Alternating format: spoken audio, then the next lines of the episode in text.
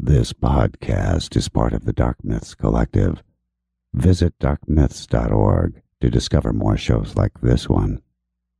The darkness awaits.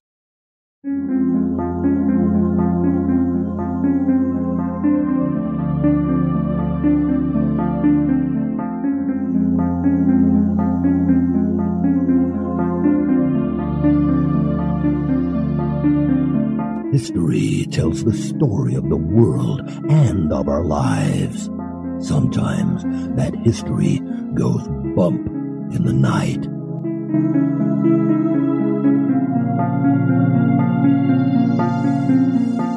Broadcasting from the center of oddity and the supernatural in Central Florida, it's the History Goes Bump podcast.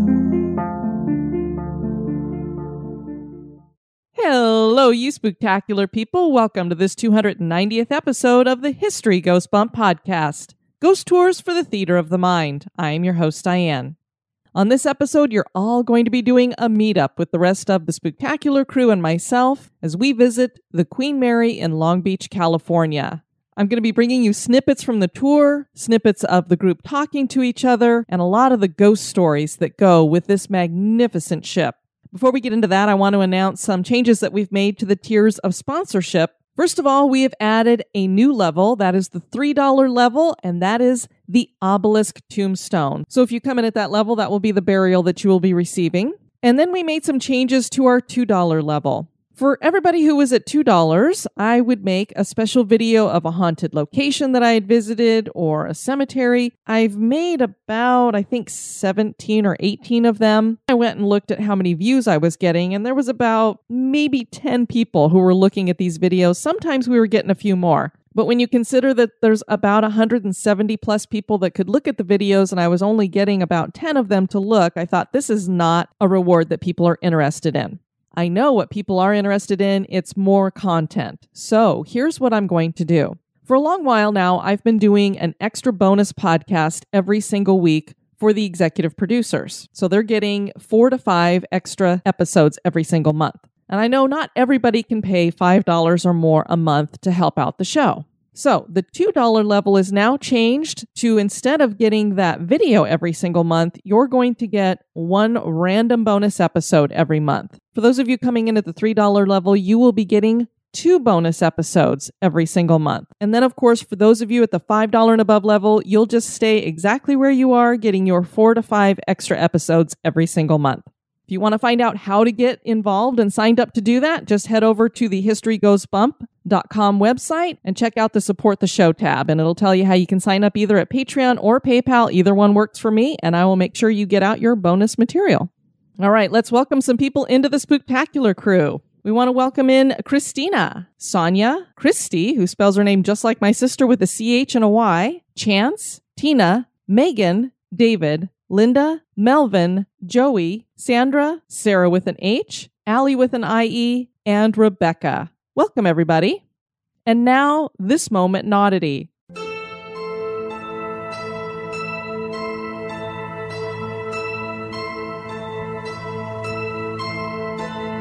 The moment in was suggested by John Michaels.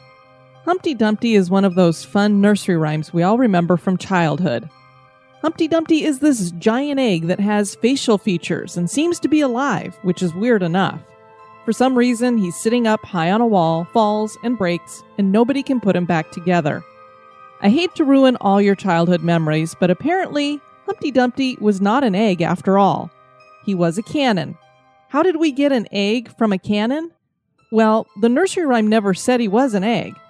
It would be Lewis Carroll's book, Through the Looking Glass, where we would get that idea because the illustrator depicted Alice talking to an egg on that wall.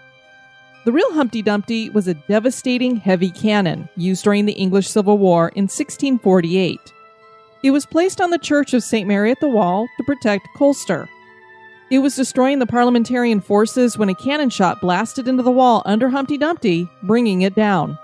So there was the great fall, and all the king's men were not able to lift the heavy cannon back up onto the wall and get it to work again. Why did they call a large cannon Humpty Dumpty?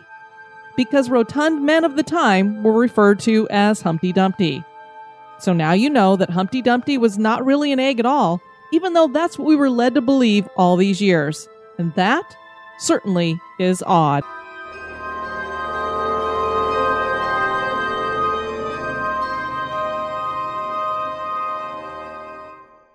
Creepy makes history more delicious. And now, this month in history.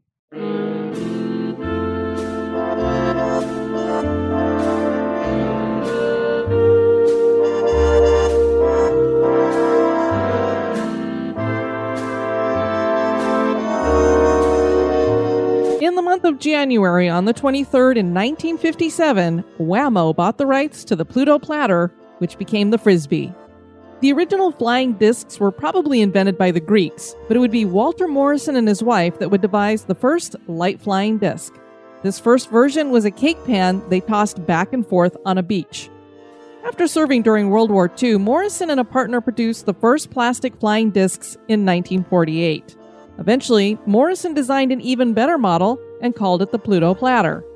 He sold the rights to Wham-O, which is a toy company that has brought us such treasures as the hula hoop, slip and slide, hacky sack, and silly string over the past 70 years. The founders of Wham-O decided to call the disc Frisbee because college students at Yale University have been throwing pie tins from Frisbee Pie Company around on campus. The company redesigned the Frisbee, giving it more rim thickness and mass, and this made it more controllable. The Frisbee was inducted into the National Toy Hall of Fame in 1998.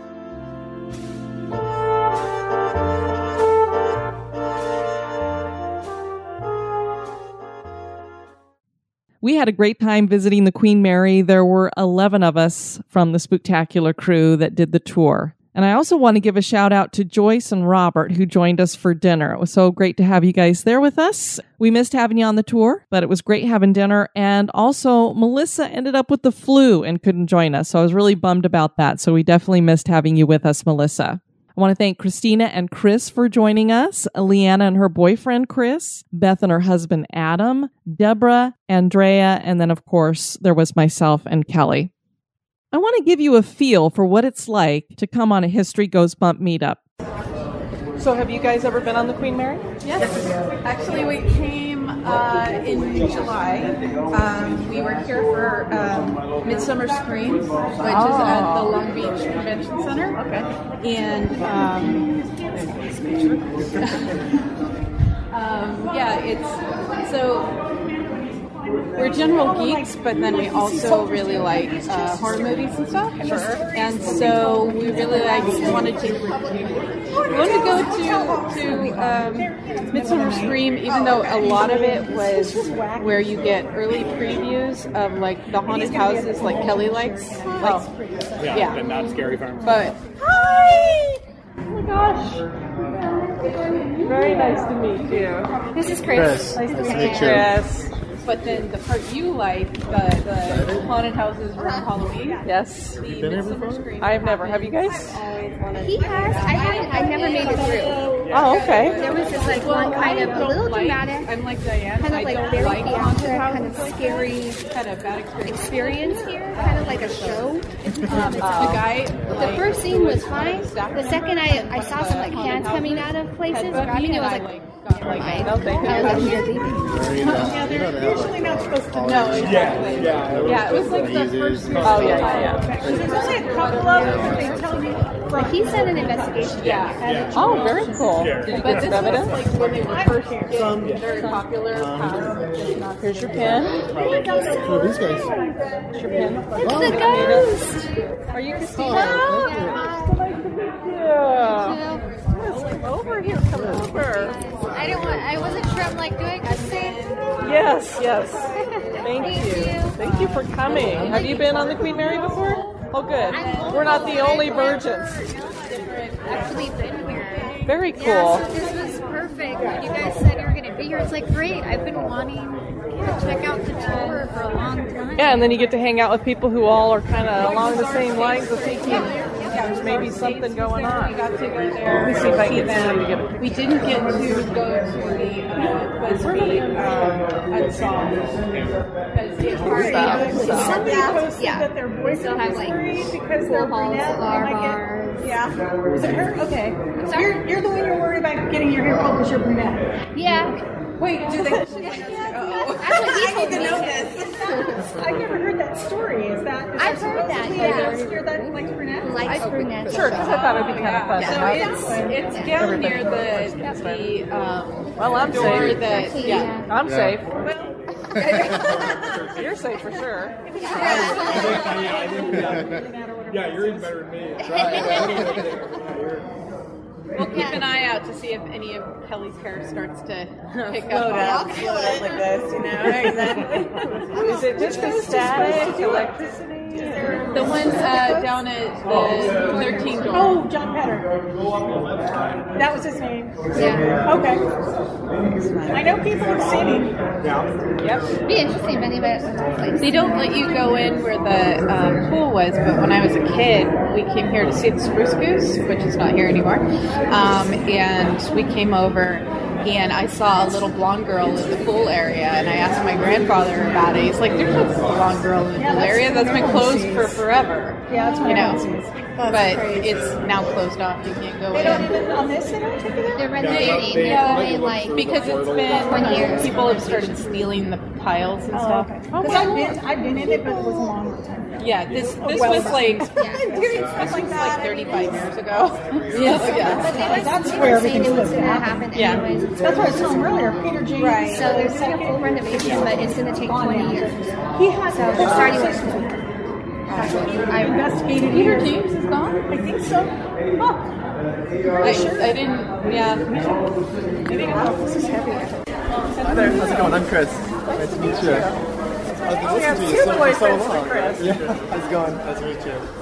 Yeah, love your Okay, show. so you've been listening to Yeah, uh-huh. just caught up on the Rome one, the Colosseum. Okay. Yeah, we, that's where we went on our uh, honeymoon to, to, to Italy. So like, oh, we go there. We didn't do any ghost stuff. I guess it was still nice to see in person. Really I know, I didn't do any ghost stuff. Yeah, I know. Like, I didn't know that was an option. Yeah. Yeah, yeah. And I mean, when I was looking up the stuff like that vampire tours and all kinds of stuff, I'm like, I oh, know. That sounds really neat. no idea. It's really cool. I guess they have a lot of stuff going on. I think every old city probably has some history. Know? yeah. I mean, you can only imagine, like I said, you know, here in America, we Yeah, have no idea. 200 years max on the East Coast, right? Yeah, you go there and it's like, you know, Caesar might have walked down this thousand years. Yeah, literally. It's yeah, it's and it's amazing. it's hard to comprehend it. You know? So I'm like, oh, we'll have to go overseas every so often. Yeah. not real for that stuff. Is it a EMF reader? This is just a, a recorder. Oh, it's a recorder. Oh, the the gadget makes it look so so fancy, right? Yeah. It's just the mic, huh? And this is what I usually get Really? the EVPs off of. Oh, really? And I don't even do like the question and answer stuff. I just Right, right. You just let it go. That's when I Yeah, get yeah. it. It's like that works more effectively. Yeah. So, We first featured the Queen Mary all the way back on episode 13 in November of 2014. I had the opportunity to visit this magnificent ship this last weekend. And so on this episode, we revisit the history and hauntings and share our own experiences from visiting the ship. Construction on the liner began in 1930 under John Brown and Company and was named for King George V's wife, Queen Mary.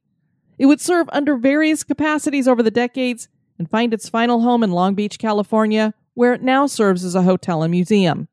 Historical tours are offered as well as ghost tours and investigations. And you know, we took advantage of the paranormal ship walk. Join us as we board the Queen Mary and seek out her elusive spirits.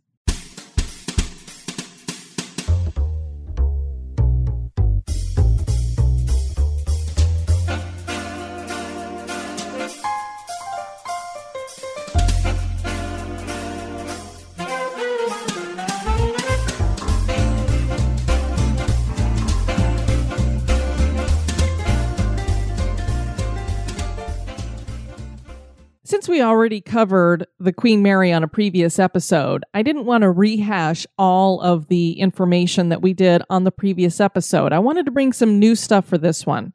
Obviously, it's going to have our perceptions of what we got to experience on the ship, but I also wanted to share some fun facts about it as well. The Queen Mary sailed from 1936 to 1967. The article that ran in the Daily Telegraph when the Queen Mary launched said that the ship would, quote, carry British maritime supremacy to still greater heights, end quote. And the ship was very fast. In fact, it won the Blue Riband in August of 1936, which was awarded to the fastest ship to cross the Atlantic. She lost it the following year, but got it back the next year and held it until 1952. It's a long time to hold that record. The Queen Mary had onboard kennels, and these were used once by Elizabeth Taylor for her French poodle Teeny in 1947. The ship also had a music studio, nurseries, libraries, beauty salons, a lecture hall, two swimming pools, a garage for 36 cars, and telephone connectivity to all over the world. Amazing. The kitchens were large enough to serve 50,000 meals a crossing. There was also the technological marvel of a map in the dining room that featured the Atlantic Ocean and a crystal model of the Queen Mary that moved on the map according to where the ship was located. The turbo generators on the Queen Mary could power a city of 100,000 people. These things were just immense. Now, that's pretty much all I'm going to get into when we talk about the history of the ship, because you guys can go back and listen to episode 13 to get all that. The main gist of this show is going to be the ghosts. And we heard all kinds of ghost stories on this tour.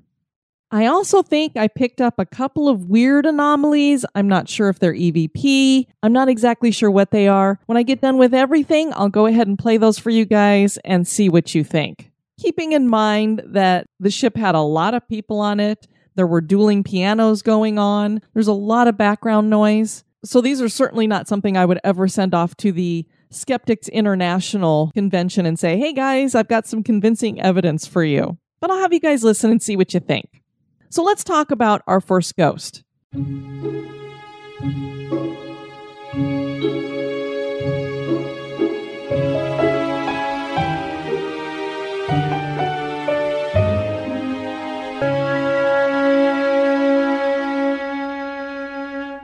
William Stark had been an employee on the ship, and one night after he got off his shift, he went to get some gin. He noticed a burning when he drank his drink, but he ignored it, thinking the alcohol was unusually strong. When his shipmates joined him, they immediately could smell that something was wrong with the gin. A steward had poured some excess tetrachloride into an old gin bottle. Unfortunately, that's what Stark had picked up. Stark had not been able to smell the tetrachloride because he'd had a cold, so he was kind of stuffed up. When his crewmates found out and told Stark, he just laughed it off. He didn't seek medical attention. Since he wasn't immediately sick, he just said, Well, I, I think I'm going to be okay, guys. I'm just going to go ahead and go sleep it off. Well, he did fall ill later that night and was found in a coma in the morning. He died two days later, and they gave him a burial at sea. Stark is said to haunt the ship now, and he does it in a variety of ways. Of course, people have heard disembodied voices. They occasionally hear him knocking in areas where he would have been working on the ship. And a tour guide was taking a group through one time, and somebody was going through with a recorder like I was, and they caught an EVP, they believe, of William Stark saying, Get out. And people think that that is Stark just trying to keep people away from the bridge because that's where they picked up the audio. Riffraff like us are not allowed on the bridge, so apparently this tour group, he was trying to make sure they didn't get in there. Next, our tour guide told us a ghost story that involved the elevator. And I'm going to let her share that with you. Now, I don't know if you folks have had the chance to ride one of our original elevators yet today, uh, but if you have, you'll probably have noticed that the inside doors are pretty reflective. Now, in 2012, 2015, there was a woman that was working in the department that I am a part of, attractions. Now, she was here before I was hired. She was distracted with her paperwork. She made it to the elevators and pressed the key.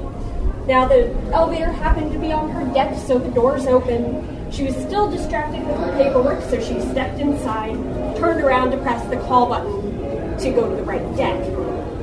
Now, as she turned around to press the right button, she finally looked up from her paperwork and she noticed that in those reflective doors, there was a reflection of somebody standing behind her. Now, she felt pretty silly because we always like to make sure that our guests feel welcome so if we get on an elevator with one of you guys, we always like to say, Hi, how are you? Can I help you get to the right deck? So she turned around to apologize, saying, I'm so sorry, I was distracted and couldn't see you. Can I help you get where you were going? But there was nobody behind her. And when she turned back around, the reflection in the door was gone.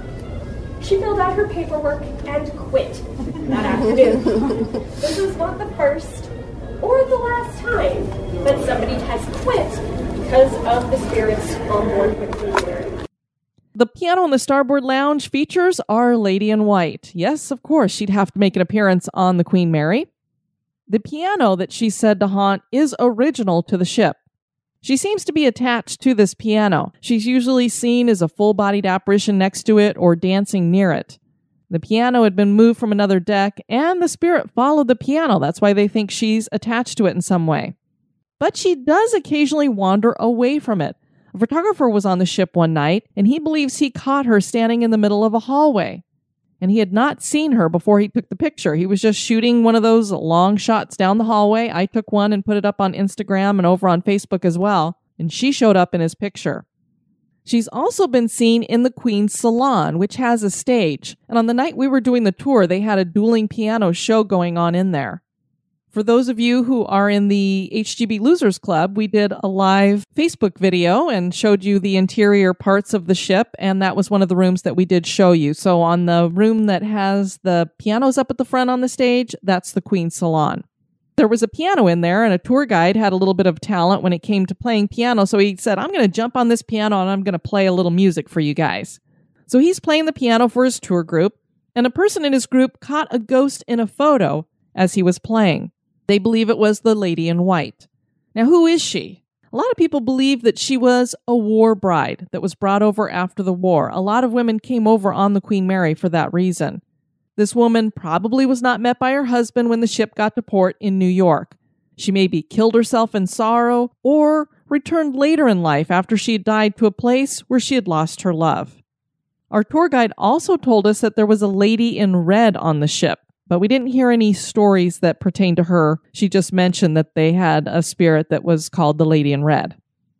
As we walked down the halls, we passed room A023, and it has a little story to go with it as well. Now, the real reason we stop anywhere on a ghost tour is to hear a ghost story. On our way here, we passed room A023. Now, there was once a pilot staying in that room. He had an early morning flight the next day. So he was settling in, trying to get some rest. And as he was settling in, he heard a loud crash come from the bathroom. Now, he decided that he wasn't going to investigate right that minute. He had to be up early, he needed his rest, he needed sleep. So he rolled over to go to sleep. As he rolled over, he noticed somebody sitting at the desk in his room going over paperwork. But he was in A023 alone. Now, apparently, the gentleman going over paperwork looked up from the desk. The two men caught eyes, and then the man at the desk disappeared. Now, the pilot did what I think any of the rest of us would do and simply pulled the covers over his head, pretended like it had never happened, and went back to sleep. Now, the next morning, he got up, went to go investigate, and he discovered his toiletry bag. All of the toiletries had been dumped out of the bag into the sink and the bag itself have been discarded into the tub.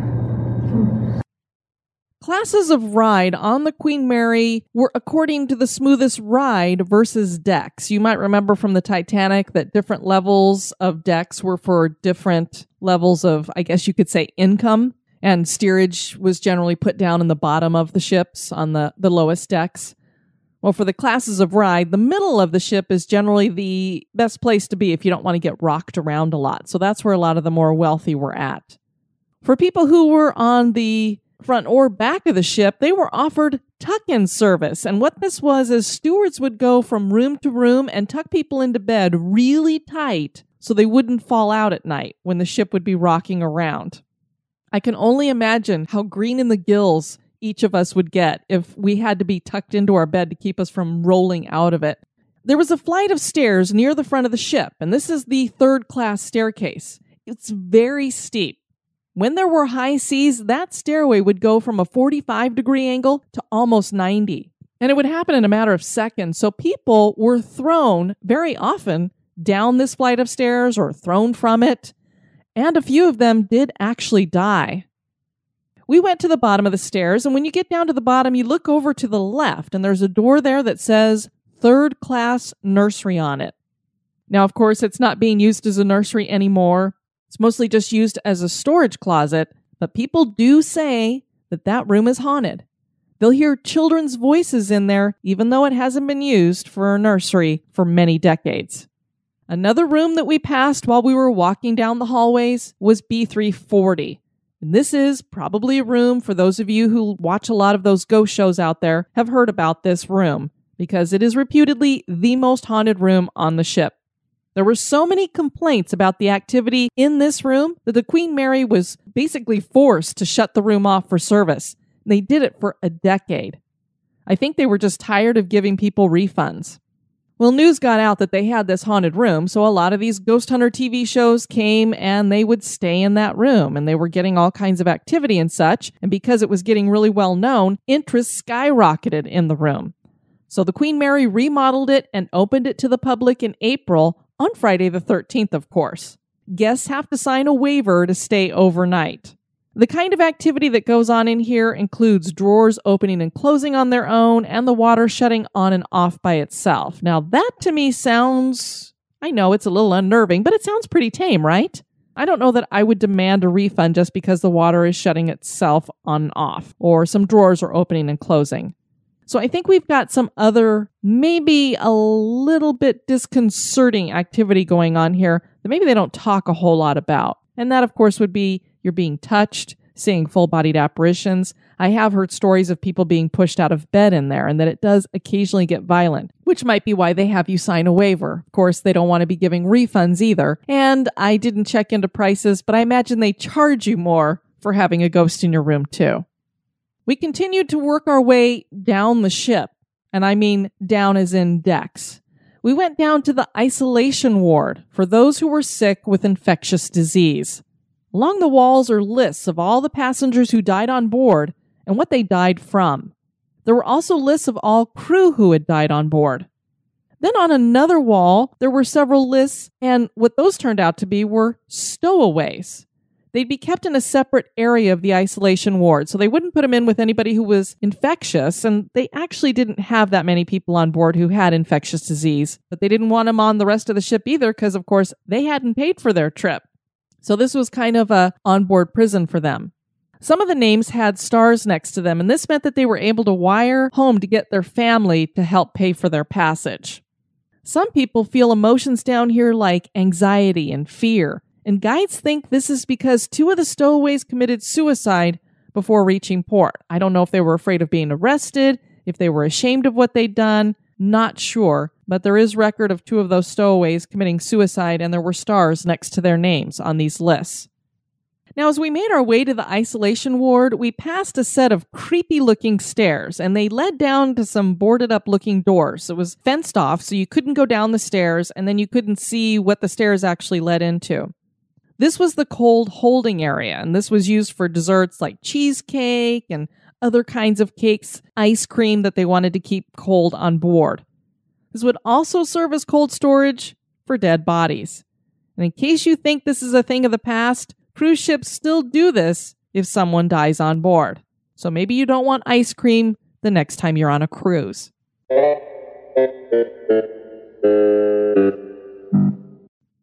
As we moved from the isolation ward, we came to the first class pool.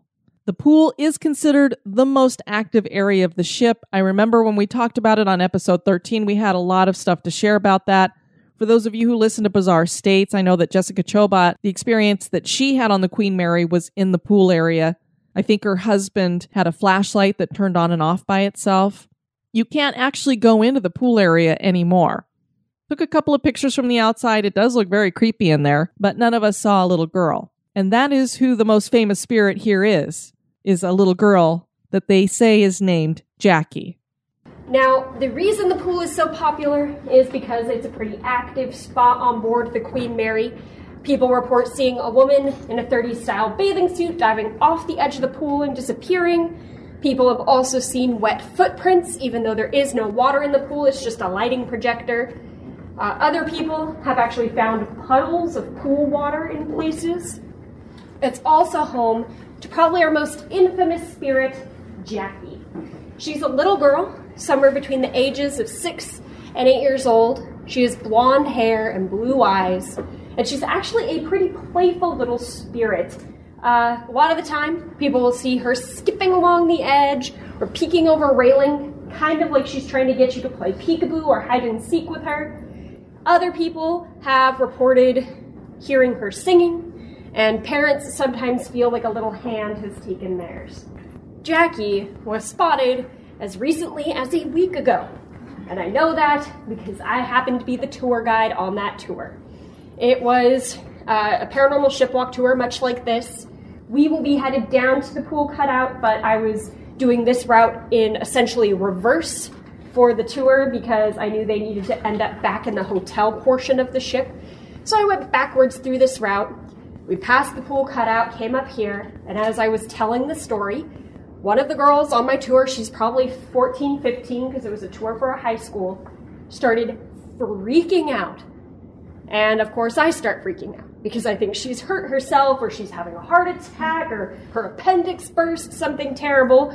So I stop everything. I'm going, oh my God, are you okay? What's happening? And she just keeps saying, that's what I saw, that's what I saw. I swear to God, that's what I saw. She claims that she saw Jackie peeking over a railing while we were down at the side cutout of the pool. Now, Jackie is the probably most powerful spirit on board the Queen Mary because she was the only one ever spotted off ship. I'm sure you noticed the big dome at the back of the property when you parked today. It originally held Howard Hughes' airplane, the Spruce Goose. Now, while the Spruce Goose was in there, security guards from the ship would make a round through the dome to make sure it wasn't being damaged. And one of our security guards went to do his round and discovered a little girl, matching Jackie's description, standing on the wing of the plane. When he called out to her, Kid, what are you doing? She jumped off the wing of the plane and vanished. Now, security guards also used to have to make a lap through the first class pool while it was open, just to make sure it wasn't being damaged as well. One of our security guards did not believe in spirits whatsoever. He thought it was all nonsense. Eh, quit. What? Said Betty quit. well, he would actually entertain himself as he walked through the pool by shouting rude things at Jackie. Now, nothing ever really came of it, so he took that as his personal proof that spirits didn't exist. And one day, came down, unlocked the door, was waiting for him, Jackie. And she actually screamed at him for being so rude to her all the times that he had walked through. Now, sure enough, he did quit. As far as how Jackie ended up in the pool, we're actually not sure. The most obvious explanation would be that a little girl drowned. That's why she haunts it. Problem is, is we do not have record anywhere of a child drowning on board this ship. We have had children die before, but it was usually because they were already ill by the time they got to the ship. No record of drowning. And the only reason we know her name is Jackie is because that's what she told psychic investigators while they were investigating the pool. Now, if no child drowned in there, how did she get there? We do think because there was a time when the Queen Mary held a lot of children on board, records were sealed, and there was water in the second class pool. Perhaps this is where Jackie comes in. It's those bride and baby crossings. Of course, the whole point of a bride and baby crossing is to bring children across the Atlantic. So the Queen Mary would have a lot of them on board. The records were sealed because it was a military operation, and there was water in the second class pool because it had been converted to laundry to keep up with the amount of cloth diapers being used on board. In fact, these voyages sometimes are referred to as Operation Diaper. So we think Jackie was a little girl during Operation Diaper.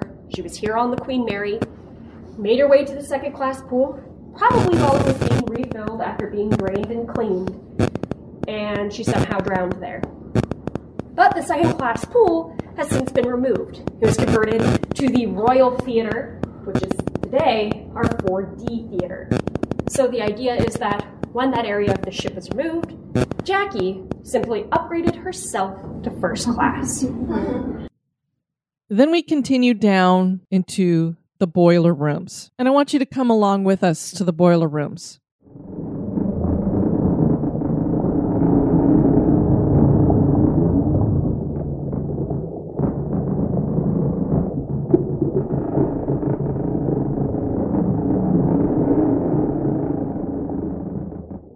Close your eyes for a moment. Imagine, if you will, that you've climbed on the elevator leading down to the bowels of the ship, the boiler rooms. The elevator bounces up and down as it calibrates for weight. You ride down 36 feet and the doors open. You look up and you see these catwalks all over above you, maybe a foot wide. You can't even imagine walking along those. They're so dangerous. The boilers were even more dangerous. The men who worked down here worked in four hour shifts, and they would walk around with wooden sticks in front of them to reveal leaks because they could not see steam leaks with their eyes. There'd be an indication that there was a leak, but no location, so they didn't know where it was coming from. The steam was so hot and pressurized that it would slice the stick in half when it would blow. One man was down here and he was getting ready to leave his shift. As he approached the area where they clocked out, a pipe burst and knocked him from the platform, and he fell to the floor of the boiler room. The fall wasn't that drastic, so it probably didn't kill him, but the steam most certainly did. Workers would whistle to each other or knock on pipes to communicate with each other, so now disembodied or phantom whistles or knocks are heard. Footsteps on the catwalks are heard as well, and there's absolutely no way for people to get up there anymore. Most of them are falling apart, so you wouldn't want to be up on them. So there's no explanation for why there is the sound of people walking around. Henry is the ghost that is said to be down here, and he is the most malevolent spirit on board. He scratches and pushes people. Not everybody thinks that he's doing that because he's a mean guy. Some people wonder if he's just trying to warn people and keep them out of the boiler room because clearly we don't work here, so we shouldn't be down where the boilers are. And since it is so dangerous, he might be pushing and scratching to get us to leave. So he's really just trying to protect people. But I say if you're scratching me, you're probably not trying to help me.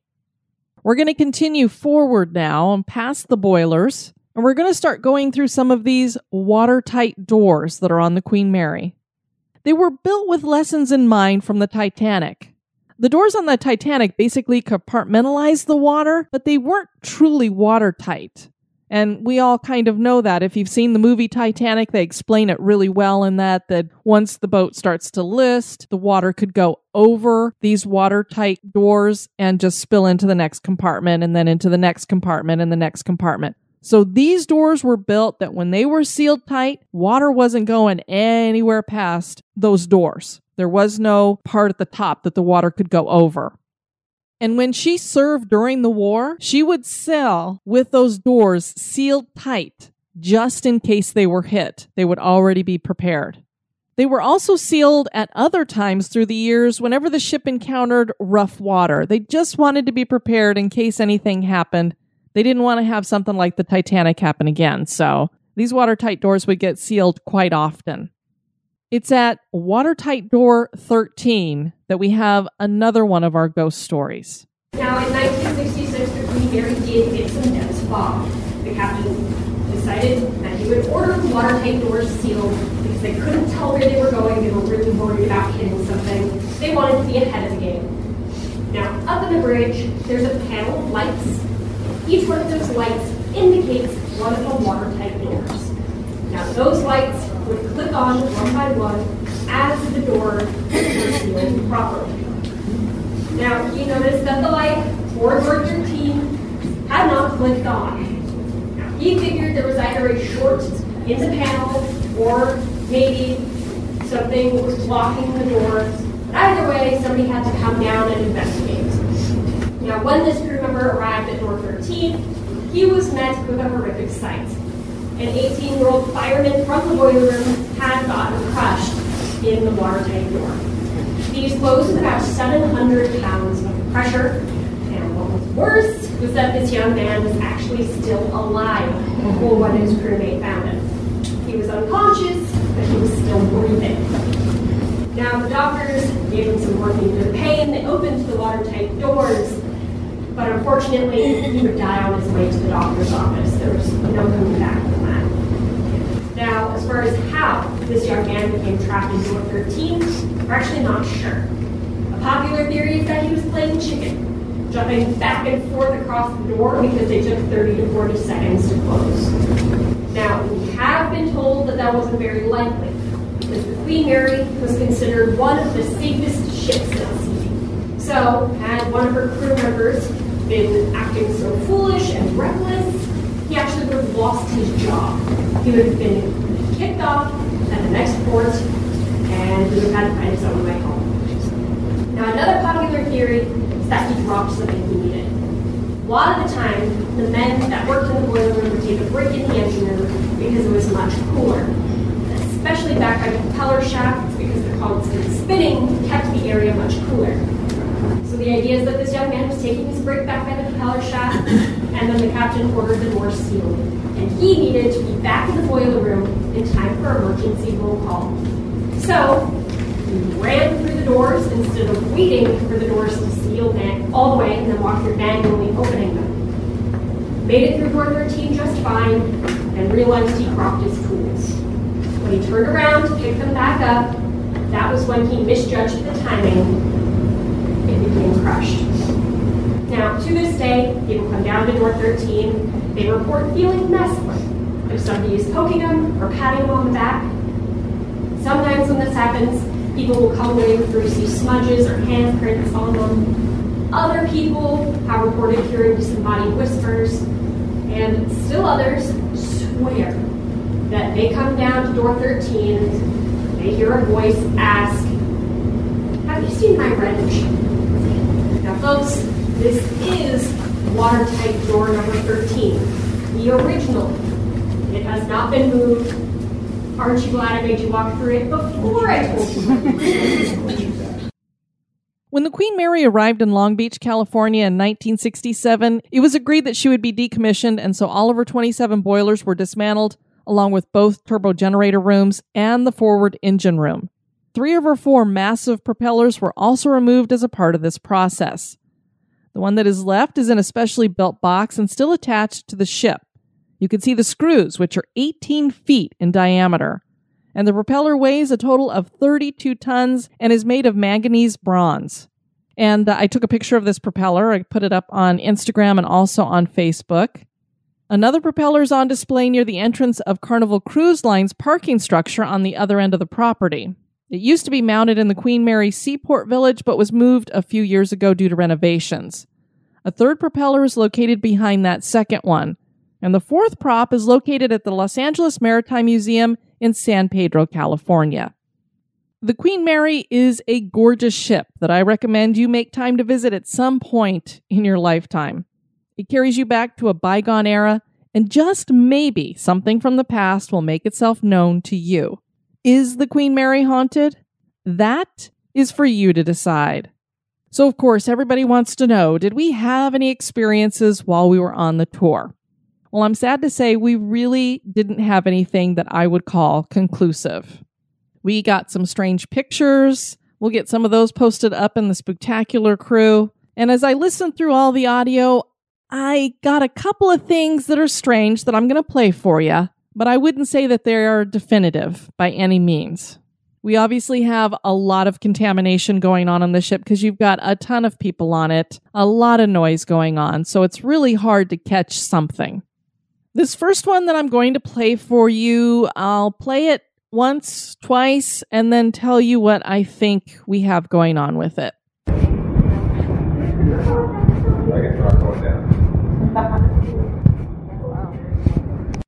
And I'll play it again.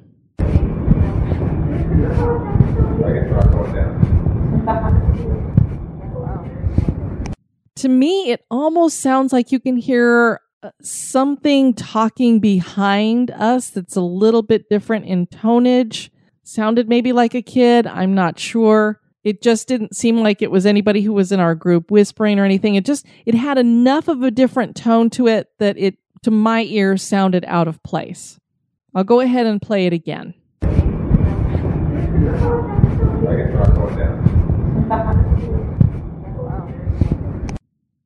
This next bit that I'm going to play for you, I'm going to play you the unamplified version first, and I'm going to play a longer piece of it just so you can kind of get a feel for what the sound sounds around us, what the background noise sounds like, what the people in our group sound like, because I want you to pick up something kind of towards the beginning that sounds a little bit different than everything else.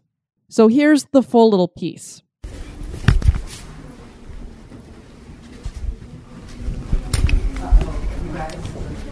Oh, swimming pool. Swimming pool. Oh,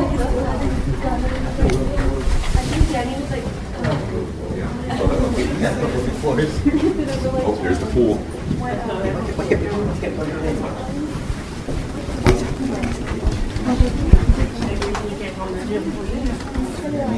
Uh, I see a few of you have figured out where we are. This is the first class swimming pool. Now I'm going to play the EVP, just the part that I really want you to hear, and I'm going to play the particular part that I think might be something other than human in a more amplified version. Oh, swimming pool. Swimming pool.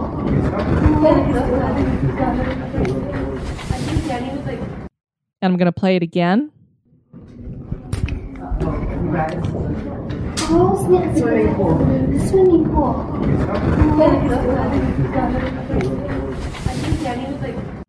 It's possible that we had someone who sounded like a young girl, but we didn't have any children on the tour with us. You have to be 16 and older to be with us. This sounded like somebody who was younger.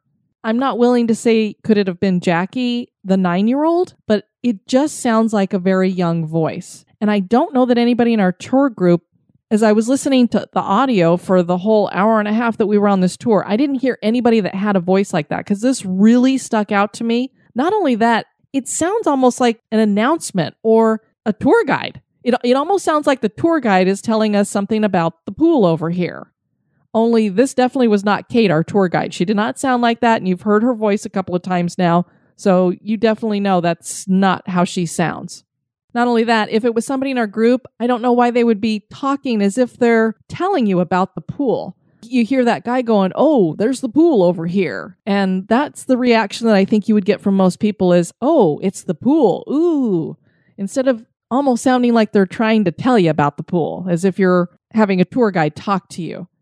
So, was this possibly Jackie talking about the pool that she enjoys now? I'll play it again for you.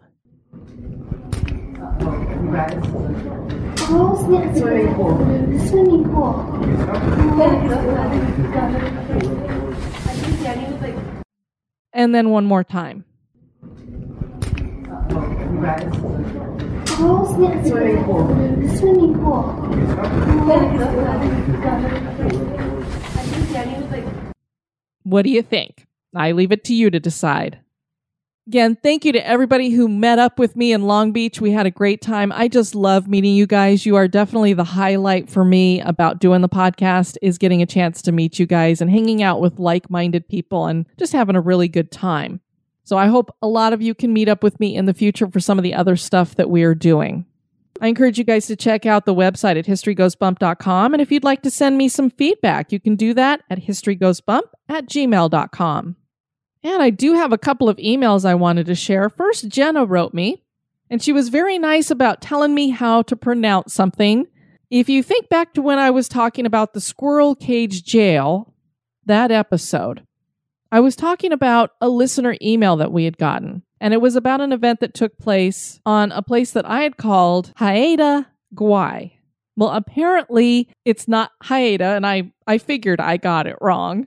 It basically ignores the A, Jenna says. The way that I was saying it, Haida, it actually is Haida. So I believe it's Haida Gwa. So I want to thank you, Jenna, for sending me that so that I know how to say it right in the future. And then I got an email from Rhoda, and she wrote Last year, my family went to Fort Sill for my son's BCT graduation, and we learned that Geronimo was buried there. We found the Apache cemetery, and it was easy to determine which tomb was his. We noticed that people leave things at his tomb, so we weren't sure what we could leave. We decided to leave wild pecans we had just picked.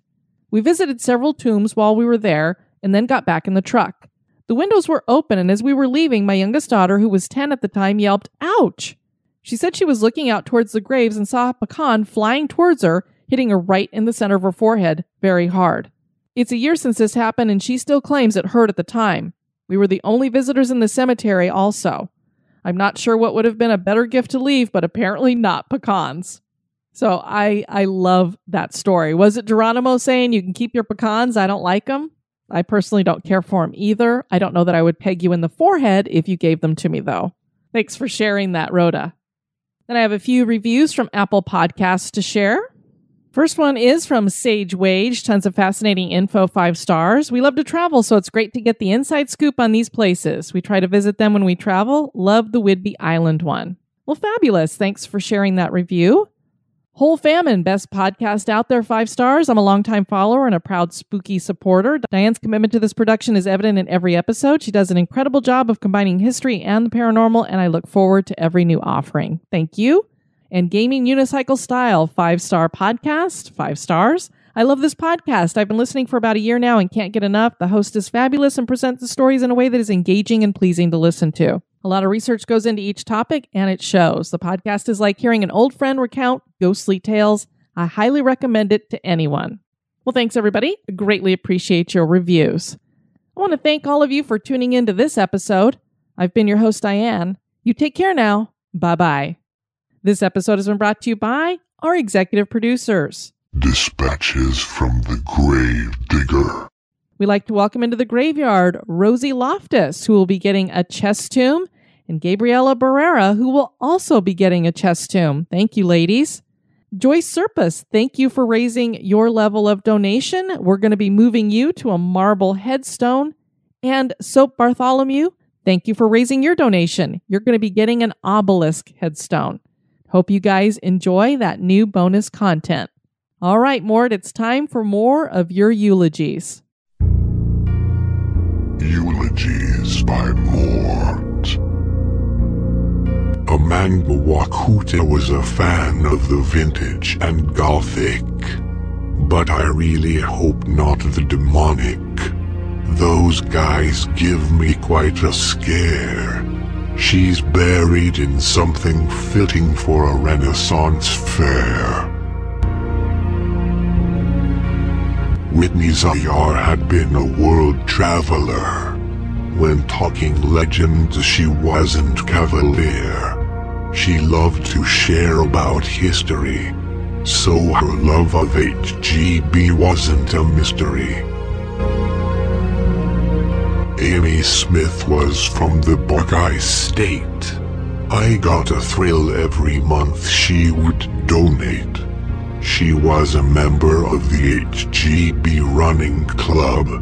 I buried her next to this nightshade shrub. Brit Ann Barr was a big fan of true crime, and she thought ghosts were sublime. She had lived in the state of the peach. I think life is a swamp, not a beach. Laurie Sold was a lady full of fun. She had moved to a new house in Oregon. She liked to make live videos. I wonder how a video from the grave goes. Suzanne Silk had lived in Panama City. She's the subject of this witty ditty. She was the creator of Cemetery Bingo, a cool game featuring my lingo. Mackenzie Grondell lived in the state of cheese. She gave free mom hugs with ease. Would she give hugs to someone creepy? That would definitely make me weepy.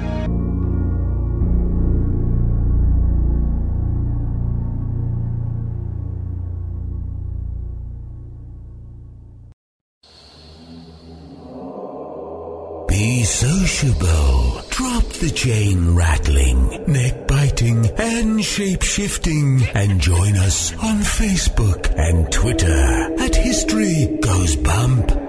Like the page and follow us.